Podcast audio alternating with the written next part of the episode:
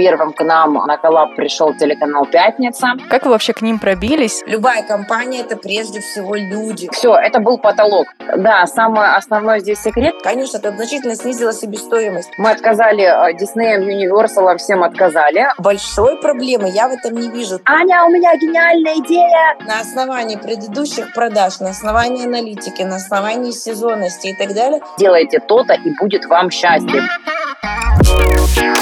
«Мой бизнес. Истории донских предпринимателей». Это большой совместный проект журнала «Нация» Ростовского регионального агентства поддержки предпринимательства и Центра «Мой бизнес». В этом выпуске подкаста история бренда одежды для детей и взрослых DNK Russia. Проект основали сестры Ольга и Анна Ничковы в 2015 году, а спустя 8 лет компания превратилась в заметного игрока fashion -индустрии, выпускающего совместные коллекции с Black Star, Союз мультфильмом и Роскосмосом. Ольга, Анна, здравствуйте. Здравствуйте. Здравствуйте. Десятки раз вы уже, наверное, рассказывали, но боюсь, что сейчас без этого не обойтись.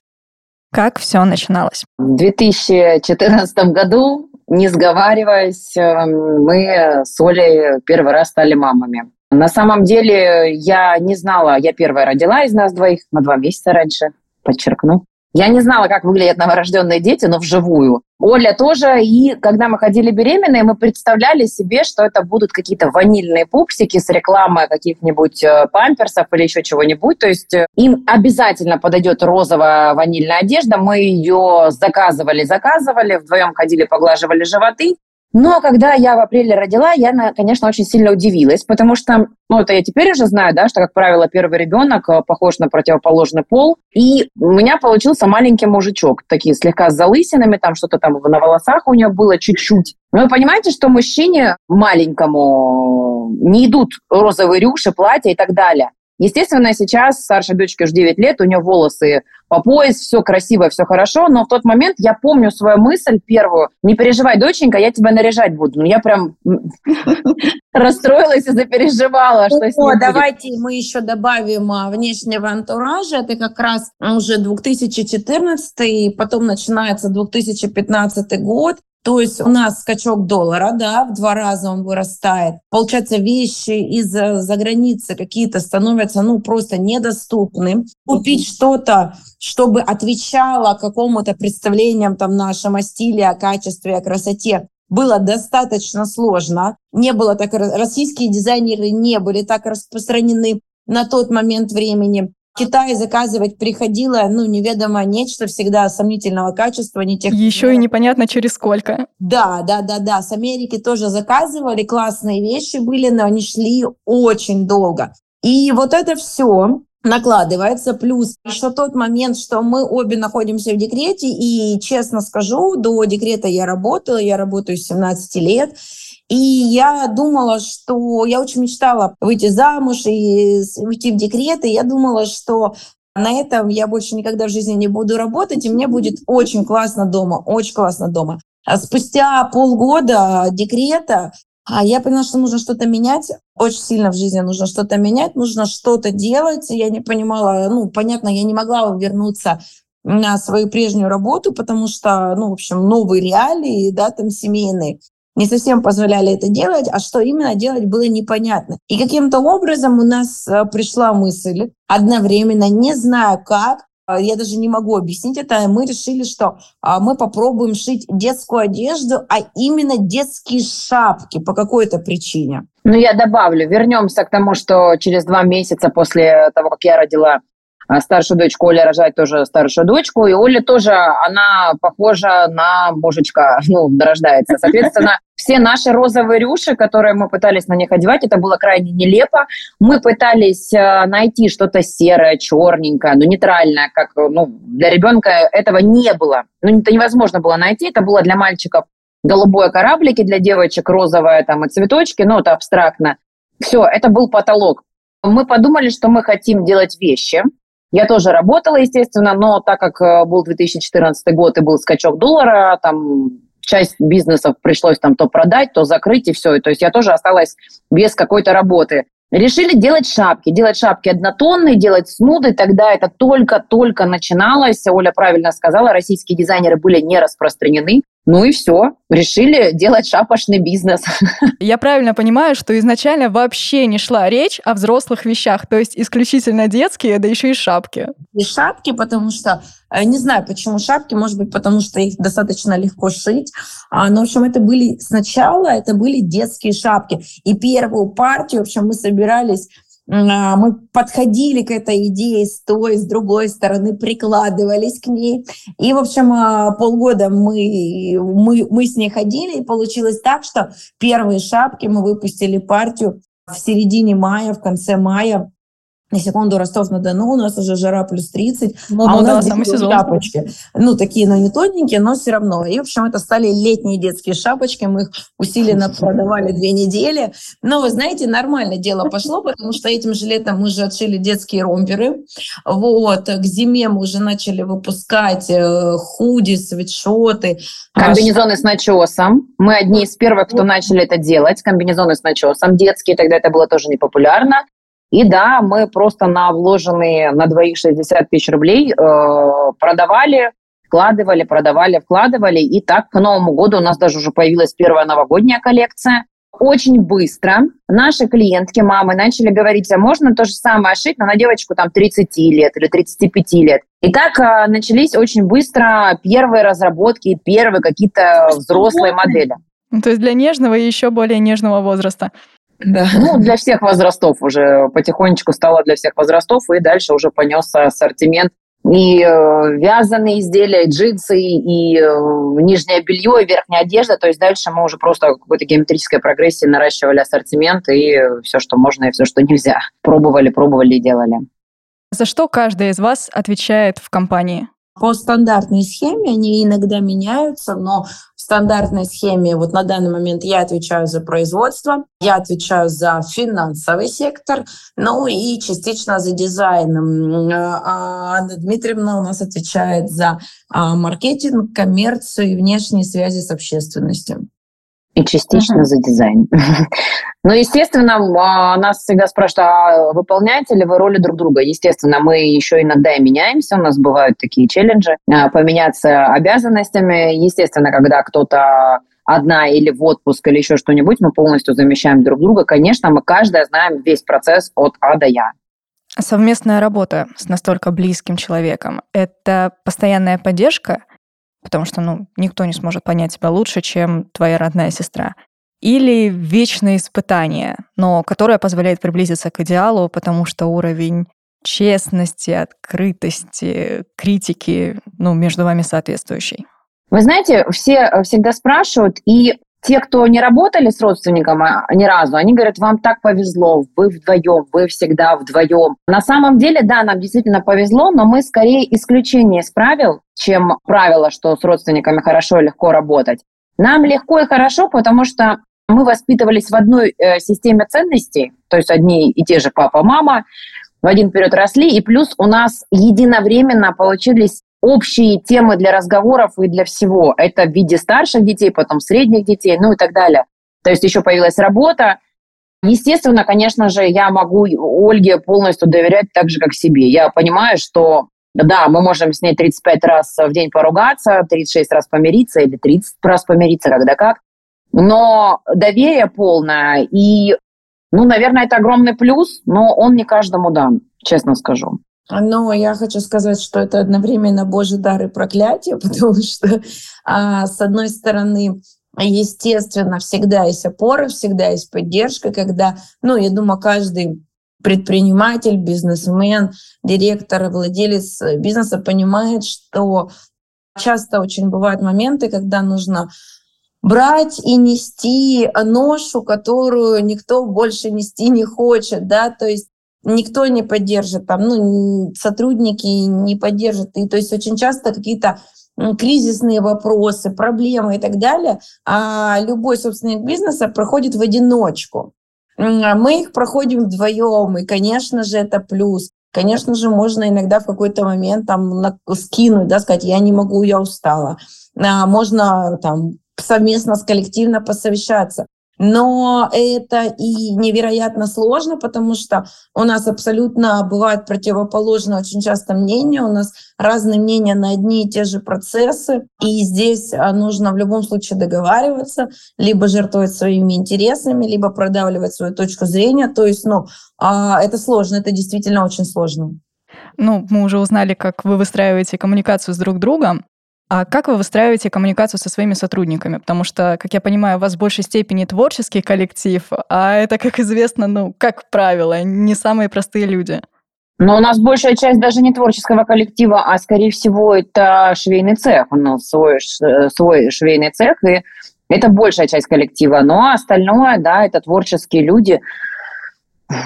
Ищем себе подобных, а, тех, кто хочет и любит э, бежать в одну сторону, потом резко развернуться, побежать в другую сторону, э, всегда пробовать какие-то новые креативные идеи. Э, ну, все то же самое. Естественно, иногда творческих людей приходится подбадривать, успокаивать, иногда вдохновлять, иногда ругать. Э, все как обычно, все то же самое.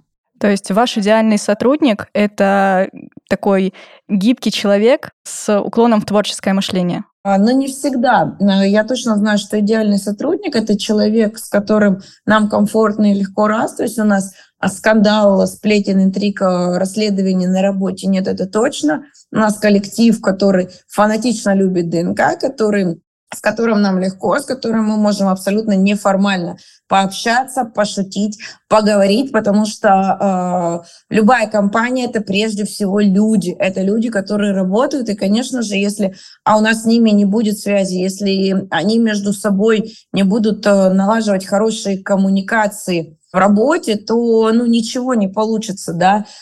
Поэтому, знаете, у нас, наверное, такой, ну, я бы сказала, дружеский коллектив, и это абсолютная правда. Вот объективно, фэшн-индустрия одна из самых сложных бизнес-ниш в России. Это связано с немногочисленностью больших заводов по производству по-настоящему качественных тканей. Все жалуются на русскую фурнитуру и, опять же, тяжело выходить на международный рынок. Когда вы запускали свой бизнес, вы как-то анализировали все эти обстоятельства перед стартом, искали выход? Или это было методом проб и ошибок?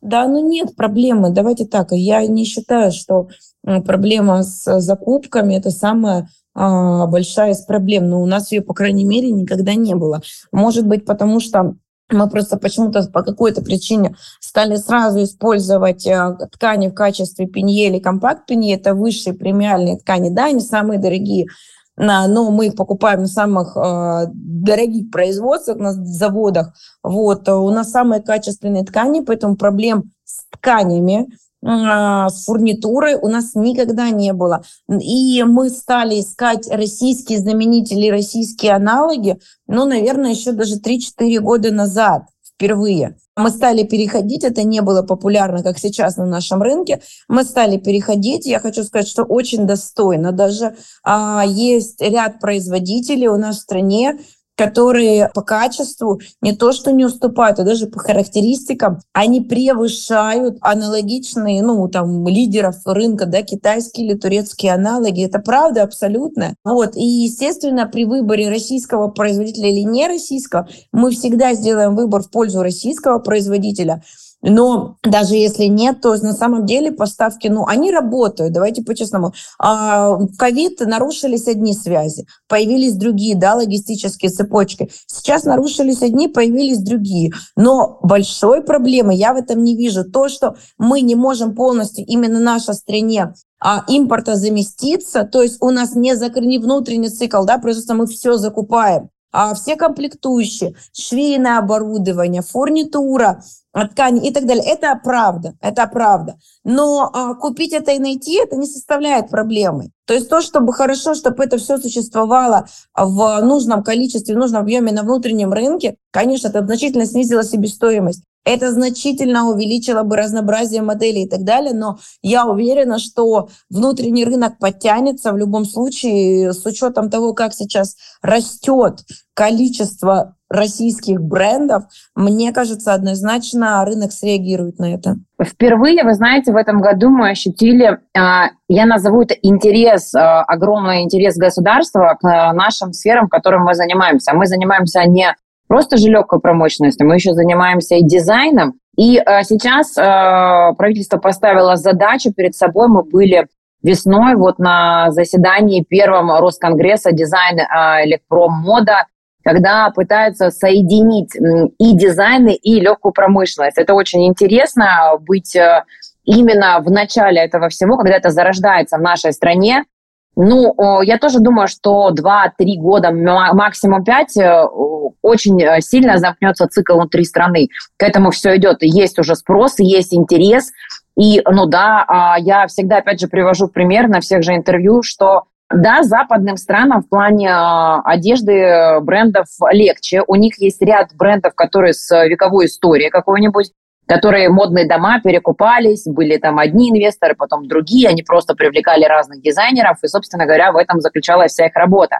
У нас в России нету ни одного модного дома какого-нибудь со столетними историями. Наша страна другими делами занималась, и вот сейчас мы вышли на тот уровень развития, когда действительно это все можно очень интересно поставить. Как будет дальше, я не знаю, но я уверена, что все будет очень хорошо, по-другому никак не может быть. Вы еще спросили про э, внешние рынки.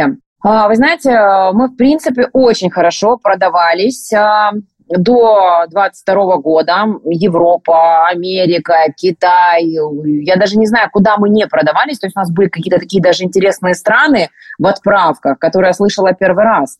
Но, конечно же, с 22 года у нас очень сильно упал объем продаж именно за границу, потому что у нас очень много надписей на русском языке, очень много флагов, какой-то символики российской, но это не самое популярное в 2022 году, хотя а, могу сказать, что до 2022 года именно российские символы набирали очень большие обороты в мировой моде. Ну, все вернется скоро.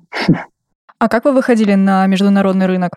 А, это клиенты в основном ну, русские иммигранты, в других странах э, они с очень а, большой а, радостью покупали у нас вещи в интернет-магазине, и мы отправляли. Раз мы заговорили про дизайн, уже затронули по касательно эту тему, а, как именно формировалась концепция вашего бренда? То есть облик, дизайн, посыл?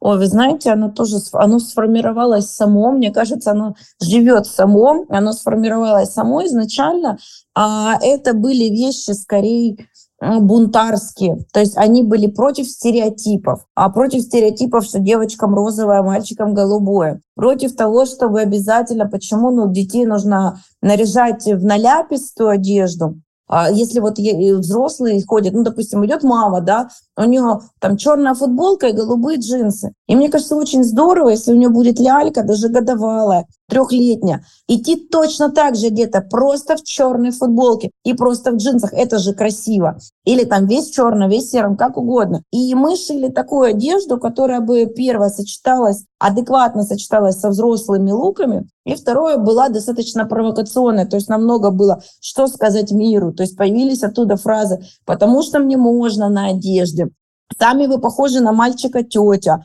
Тут же, когда мы уже стали, у нас появился взрослый ассортимент, каким-то образом мы сразу стали использовать исключительно российскую символику. То есть это наш культурный код, мы живем в этой стране, да. Зачем писать на майке Майами, зачем писать там еще что-то. Почему? А, у нас были и капсулы «Back to Сочи», «Добро пожаловать в Геленджик» и так далее. При этом они были, знаете, не из разряда вот этих маек приколов, да, которые продаются. Вот мы вплетали э, разные культурные коды нашей страны в современных интерпретациях. То есть это не те ушанки, которые продаются на Красной площади, да, и не кокошники. А, ну, этими кокошниками мы тоже выпускали, но это были современные для того, чтобы наша главная целевая аудитория — это скорее подростки, это дети, это молодежь. Это то поколение, чтобы они хотели это носить. Для того, чтобы они хотели носить на груди, у нас задача такая была, флаг России, а не любой другой страны. Ну вот, вот так у нас сформировалась концепция. То есть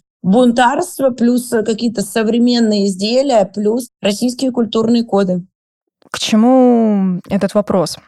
Мне кажется, ваш концепт можно свободно отнести к тому, что сейчас называется интеллектуальная мода.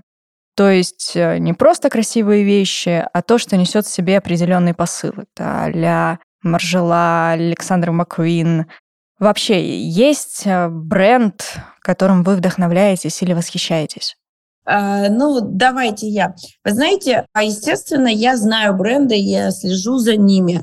Но вот скорее, наверное, креативные дизайнеры, которые, они приходят в бренд, и они уже уходят, очень многие, которые изменили мир. Но, опять-таки, я сейчас, наверное, скажу про прошлое, потому что сейчас, сейчас у меня немножко меняется фокус, и я пока не определилась для того, чтобы его называть. Но однозначно 2-3 года назад это Адем Нагвасаля, основатель Витмо и креативный директор Балансиаги. Это уже покинувший наш мир Virgin Abloh, который создал Off-White. Это однозначно Александра Микели, который занимал пост креативного директора Гуччи, но сейчас он его уже покинул. Это Гоша Рубчинский, который вывел в мировую, на мировые подиумы российского гопника. Вот они все задали тренд, который был три года назад, три-четыре года назад. Он набирал обороты совсем оверсайзом, с агли так называемым фэшеном, да. Сейчас, допустим, у меня фокус сместился, то есть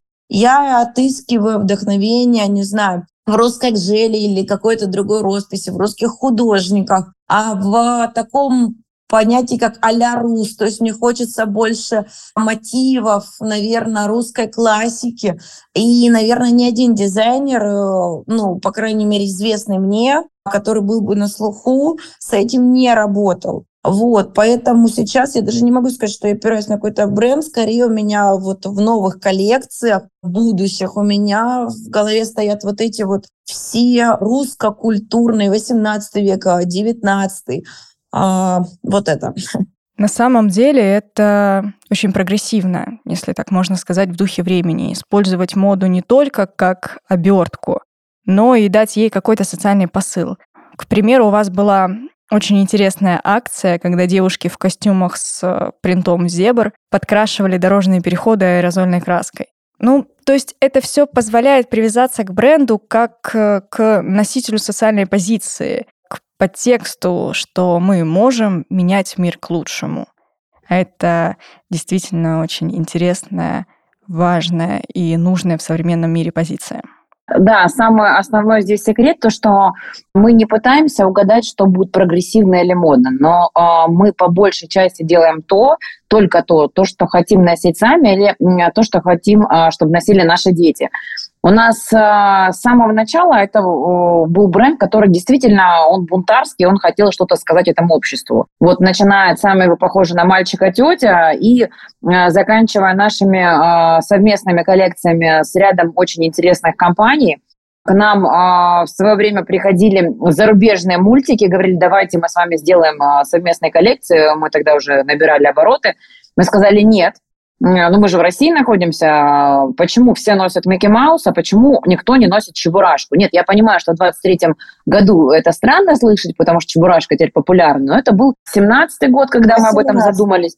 Нет, это задумались мы в 17 году, и э, мы отказали.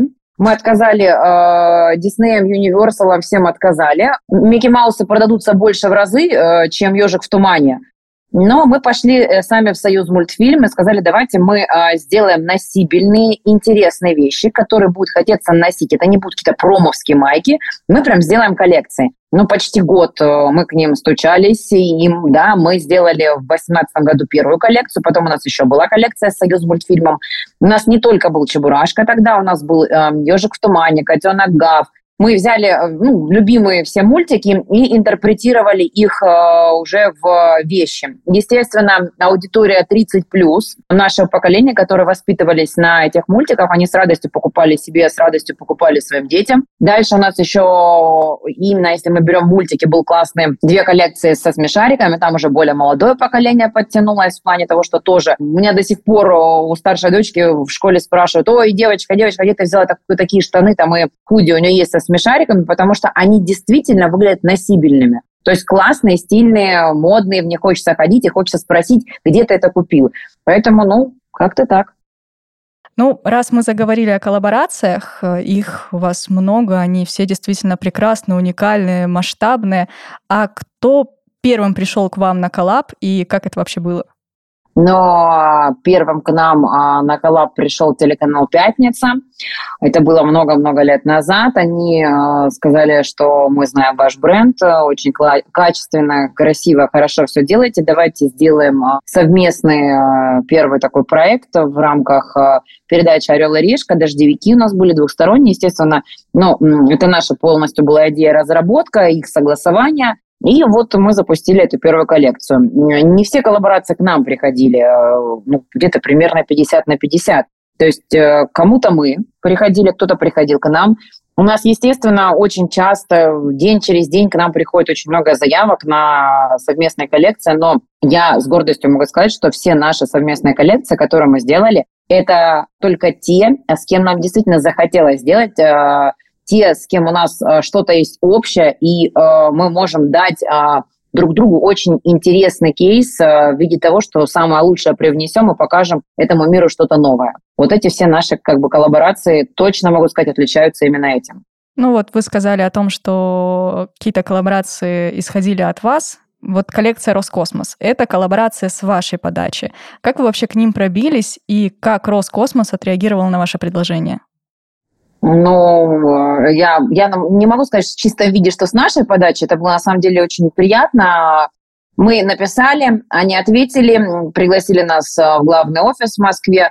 Приехав, они сказали, конечно же, ДНК мы вас знаем, мы знаем ваш легендарный бушлат из России. У нас э, с 18 года есть такой легендарный уже пуховик, я не побоюсь этого слова, который все знают по большой надписи «Бушлат из России». Мы просто пытались, опять же, российские коды адаптировать в одежду, и вот нам пришла такая вещь на большой оверсайзовский пуховик, написать «Бушлат из России», добавить флаг России. Они говорят, давайте делать, конечно же, давайте делать. У нас был а, одинаковый посыл, а, одинаковые взгляды, на то, что мы хотим видеть, э, чтобы люди по улицам России ходили не на лбу, не на груди с надписью НАСА, ходили с надписью Роскосмос. Но действительно, нашей стране есть чем гордиться, мы первые в космосе. И почему не было стильного, классного Роскосмоса на улицах? Ну вот теперь мы сделали Роскосмос и ДНК, две коллекции, мы уже полноценных выпустили, на этом мы не останавливаемся, у нас еще дальше продолжается сотрудничество, мы готовим новые коллекции к сезонам, так что мы действительно могу теперь вот с гордостью опять же сказать, свою задачу, миссию и желание мы э, начали уже выполнять и будем дальше, чтобы это действительно хотелось хотелось всем носить. Детям, молодежи, взрослым людям. И это можно было одеть и пройтись прям с гордостью. Для тех наших слушателей, которые далеки от э, модной индустрии, в принципе, от всего этого, мы можем с вами попробовать вот буквально в несколько этапов попытаться объяснить, как создается новая коллекция. Ну так, максимально это упрощая. Вот э, у вас закончилась одна коллекция, и вы садитесь как-то в кружочек и такие, ну, придумываем. А, давайте я попробую. Я сам, если честно, сама не знаю, как это происходит. Мне кажется, это волшебство. А, ну, в общем, как происходит э, на самом деле а, любая коллекция. Сначала создается ассортиментная матрица. То есть э, планируется... Вы уже говорите страшные слова. На основании предыдущих продаж, на основании аналитики, на основании сезонности и так далее составляется ассортиментная матрица. Конкретно сколько кофт, сколько штанов, в каких э, цветах, в каких ценах, в каких размерах и так далее. После этого а дизайнеры начинают готовить референсы. После этого а, подбирается ткань, фурнитура и так далее. Закупаются купоны, это образцы. А, начинают отшиваться первые образцы изделий. Конечно же, они еще не являются финальными. Тестируется ткань, тестируется фурнитура, делаются накатки принтов, смотрятся, как сидят лекала. А, я забыла сказать, что конструктор разрабатывает лекала, да. Конструктор разрабатывает лекала, смотрят, как все это сидит, дают справки, от какой-то ткани отказываются, какие-то цвета заменяют, где-то заменяют нашивку, принт и так далее, а меняют лекала. В общем, образец отшивается еще один, два, три, возможно, четыре раза. Потом, соответственно, заказывается партия ткани, она приходит на производство, в этот момент все производство уже подготовила тех, тех описание модели полное, подготовила комплект лекал, ну и, соответственно, с полным лекалами, техописанием, тканью, фурнитурой, оно уже передается в цех. Господи, как, как много, как сложно. Вот после такого описания, мне кажется, что это вообще нечто невозможное, что это действительно какая-то магия. Знаете, я пропустила ответ, не отвечала про моего любимого дизайнера. Я скажу, мой любимый дизайнер – это вот Ольга Дмитриевна. Когда она что-то создает, это, ну, по правилам все вот как она рассказала. Но иногда это бывает, Аня, у меня гениальная идея, все, все, я придумала, вот это будет самым модным. Причем у нее действительно очень часто ее посещают какие-то мысли из космоса. Ну, видимо, с Роскосмосом договорилась. И они действительно становятся модными через полгода, через год, через два, через три. Тут же какие-то... Э, а, все, все, я вижу вот эту ткань, я вижу вот этот принт, давай делать так. И все, что она придумывает, ну, 90%, окей, 90, Оль, или 80, я сразу это люблю, это самое лучшее. И, и мне тоже это сразу надо. Опять же, бывают ситуации, когда мы с ней увидели вдвоем какую-нибудь ткань, влюбились, все, уже видим какой-то на самом деле очень любим ходить щупать ткани, придумывать какие-то из этого на модели новые, которые даже не планировались в ассортиментную матрицу, и срочно их включать в срочный пошив куда-нибудь, э, все остальное. То, что, естественно, присутствует творчество, естественно, присутствует какая-то доля спонтанности. И да, можем даже поменять все в последний момент и все переделать, и все перекрасить, и, и так далее, и так далее. Такое тоже бывает. Поэтому ну, помимо четкого процесса, который писала Ольга Дмитриевна, еще есть, конечно же, и доля авантюризма и творчества. Я понимаю, сейчас будет очень сложный вопрос, но я должна его задать. У вас есть любимая коллекция? Я понимаю, что над каждой проведена огромная работа, это труд большого количества людей, и нельзя взять и выбрать что-то одно, но может быть, может быть, к чему-то душа лежит чуть больше. Это, наверное, это первая коллекция нижнего белья, которую мы выпускали. Она называлась «День-ночь». Мы заказали такую специальную резинку, на которой было написано «День-ночь». Аналогия была с тем, а, была задача, ну, мне хотелось сделать э, нижнее белье и домашние пижамы, которые можно было бы носить и на улицу. У нас появились э, невероятные слипы с ушами. У нас именно тогда появился наш заяц, наша игрушка ДНК. У нас были классные майки, шорты, халаты. Тогда появились первые уличные халаты, да, скажем так, пижамный стиль то есть он пришел на улице, наверное, даже раньше, чем а, пришел он на подиумы в мировых трендах. То есть это вот, наверное, коллекция «День-ночь», которую мы сделали, по-моему, в 2017 году. А она у вас? У меня есть моя любимая коллекция, которую придумала когда-то, по-моему, даже, наверное, в 2016 году, первый раз я ее. Коллекция «Крылья». И вы знаете, она полюбилась настолько всем, это, как правило, такие большие объемные платья трикотажные. И сзади крылья. Они бывают в разных интерпретациях, расправленные, сложенные крылья. И мы очень часто делаем ремейки, мы очень часто меняем принты, а, слегка меняем эти крылья, меняем разные ткани, в зависимости от сезона меняем цвета. И люди очень любят все эти коллекции. Вот у нас, ну, так совпало, что как раз вот на днях стартанула коллекция «Крылья» новая. У нас есть даже коллекционеры крыльев, в которых есть 10 разных платьев крыльев. Это действительно, наверное, моя самая любимая коллекция, от которой я не устаю, не устает никто, ее все все время хотят. Ну, я должна признаться, что у меня тоже есть любимая коллекция в ДНК Раша. Это наше достояние. Наверное, я как э, истинный гуманитарий не смогла пройти мимо эмблемы с Маяковским, Малевичем. Но это честно, это выглядит просто прекрасно. Ну ладно, это все лирические отступления. Предлагаю перейти к более насущным вопросам, чтобы нашим слушателям было что почерпнуть из нашей беседы. Какие советы вы можете дать по продвижению бизнеса сейчас? Ведь э, многие популярные каналы привлечения клиентов, ну, увы и ах, но сейчас недоступны. И какой канал продвижения у вас сейчас основной? А, вы знаете, я какого-то одного совета не могу сейчас дать. То есть, э, если а, это было бы 21 год, 20 то, естественно, это была моя любимая, это самая запрещенная социальная сеть, я ее прям очень любила.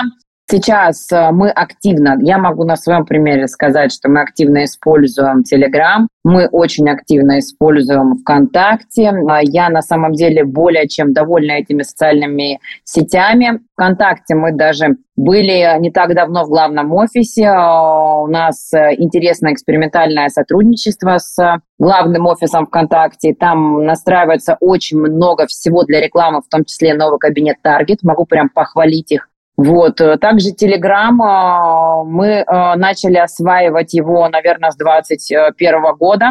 Начали экспериментировать. У нас был первый пробный эксперимент в виде съемки первого в мире сериала Сначала он планировался для Telegram, но сейчас мы его эксклюзивно показываем ВКонтакте. Слушайте, ну я могу сказать, что вы, вы начали осваивать Telegram еще до того, как это стало модно. Да, да, да. Я а, к чему? Я веду к тому, что на самом деле нет сейчас одного какого-то алгоритма, я бы вам сказала, идите в ту или иную соцсеть, делайте то-то, и будет вам счастье. Будут у вас большие охваты, продвижения и набор э, чего-нибудь, что, что вы хотите, популярности, лайков, людей или еще чего-то. На самом деле самое главное не бояться экспериментировать, пробовать что-то новое, потому что у одних заходит одно, у других заходит другое. Но сейчас могу точно сказать, что в принципе люди устали от просто красивой картинки какой-то везде. Все хотят более какие-то жизненные вещи видеть. Это и касается каких-то небольших видео, это касается жизненных историй. Больше жизни, больше лайфа, больше настоящих реалий. Вот это, конечно же, всем интересно интересно. Ну, а так э, все остальное, опять же, экспериментируйте, пробуйте. Нет одного рецепта. То, что сработает у нас, не факт, что сработает у вас. Ну, мы просто попытаемся. Мы просто попытаемся на удачу. Нам хочется от вас каких-то небольших инсайдов. Возможно, у вас готовится какая-то интересная коллаборация или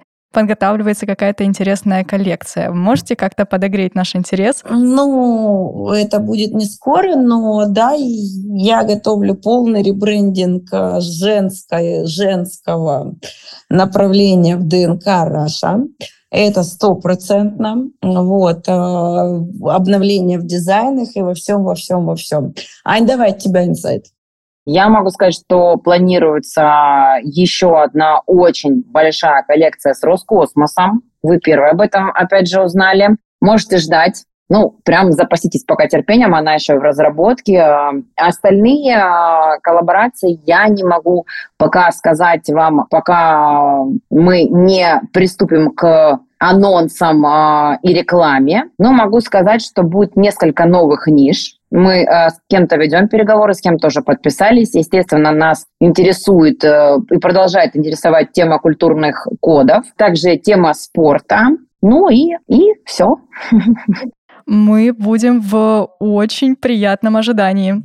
Когда вы впервые поймали себя на мысли, и был ли такой момент, э, когда появилась мысль в голове, да, мы это сделали, господи, у нас получилось. Вот если, допустим, смотреть эм, на будущее, то да, кажется, да, вот я сейчас вот это, если вот это произойдет, или даже не ожидаешь, и в тот момент думаешь, все, я на вершине, это же как спортсмен пробежал дистанцию, сорвал ленточку. Да, да, Но да. в любой из моментов, я не знаю, вспоминаю там первую неделю моды, я вспоминаю выход какого-то там первого звездного там, или десятого коллаба, да, или еще какие-то моменты, а ты настолько долго к этому готовишься, это не сваливается как снег на голову. Ты настолько к этому готовишься, ты настолько много всего делаешь.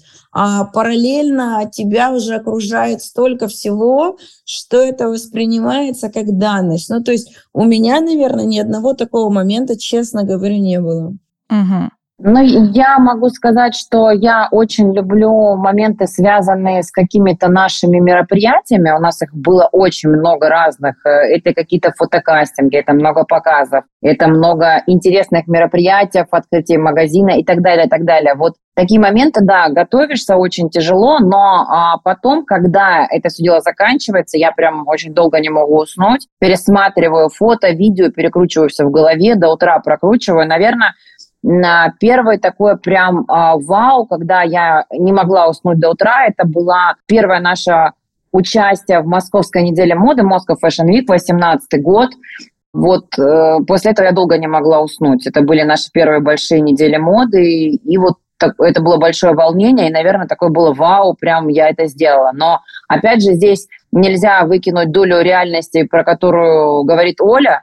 А, у всех у нас, да, с вами был выпускной в школе, я люблю приводить пример. Вы его ждете как какого-то волшебного дня, вечера, что что-то произойдет такое, что как бы вот не было раньше, а по факту, ну, просто нарядное платье, каблуки и, и, и все. Ну, вот как бы его больше ждешь и больше готовишься. То есть по факту интересно само а, ожидание, подготовка, чем сам праздник. Ну, это как у всех. А вы помните самый приятный отклик на вашу работу? Знаете, на самом деле нам повезло и очень сильно повезло, потому что клиентов, э, покупателей, таких, как у нас, но мне кажется, нет ни у кого, честно. И а, у нас каждый день есть приятные отклики, и я безумно благодарна нашим клиентам, потому что они нам шлют подарки с разных уголков нашей страны, даже не нашей страны. Они периодически к нам приходят подарки в офис. Они нам пишут стихи, они нам присылают видео, записанные, смонтированные из разных э, тоже городов между клиентами, да, из песни, стихи. Они рассказывают очень трогательные истории. Одну из них я расскажу. У нас есть маленькая наша клиентка, ребенок. Она проходит очень тяжелую реабилитацию, и, значит, у нее вся стена в комнате увешана, у нас мы в, от, в открытки вкладываем в посылки нашими, значит, открытками. И на мама ей рассказала, и она, значит, ну, дочь как бы стимулирует, да, там, закончится там какой-то очередной курс, говорит, ну, вот сейчас пройдем, я куплю тебе новую вещь ДНК. И она попросила, мы записывали малышке видео, желали ей здоровья, и вы знаете, и вот, наверное, это классно. То есть именно это дает силы брать и что-то делать, брать и идти на работу, брать и там выходить для своих зрителей, для своих клиентов, там, может быть, в прямой эфир, еще куда-то, да. Очень здорово, когда, знаете, на мероприятиях к нам ну, подходят люди, они бегут, они фото- обнимаются с нами, фотографируются. Знаете, это на самом деле это так приятно, мне кажется, это и есть самый наверное, самый большой показатель того, что, наверное, я все делаю правильно, наверное, я что-то делаю, то, что нужно людям. А если столько людей, мне благодарны, столько людей меня любят, но, естественно, я люблю их, это классно. Это, вот это самое крутое, наверное, что есть в нашей работе. Я тоже обожаю все наши отзывы, которые люди пишут. Вы понимаете, в наших вещах дети не хотят их снимать, они ложатся в них спать, даже если они не по сезону.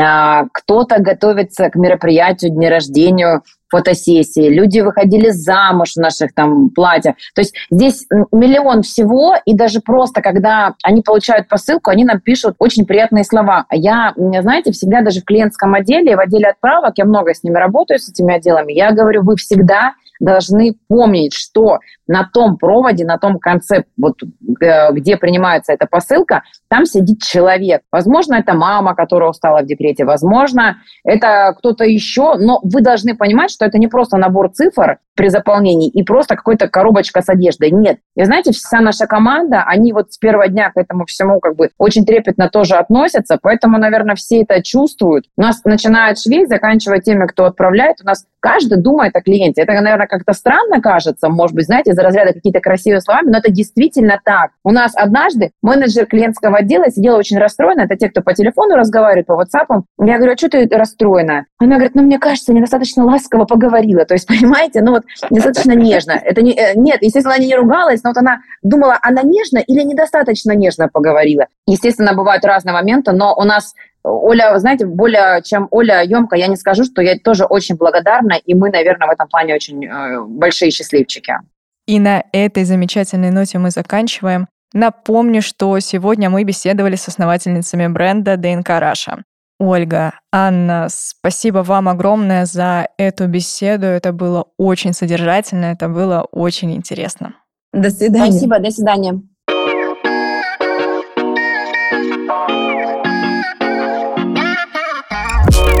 Героями проекта «Мой бизнес. Истории донских предпринимателей» станут 25 компаний, лидеров своих отраслей, которые хорошо известны и за пределами Ростовской области.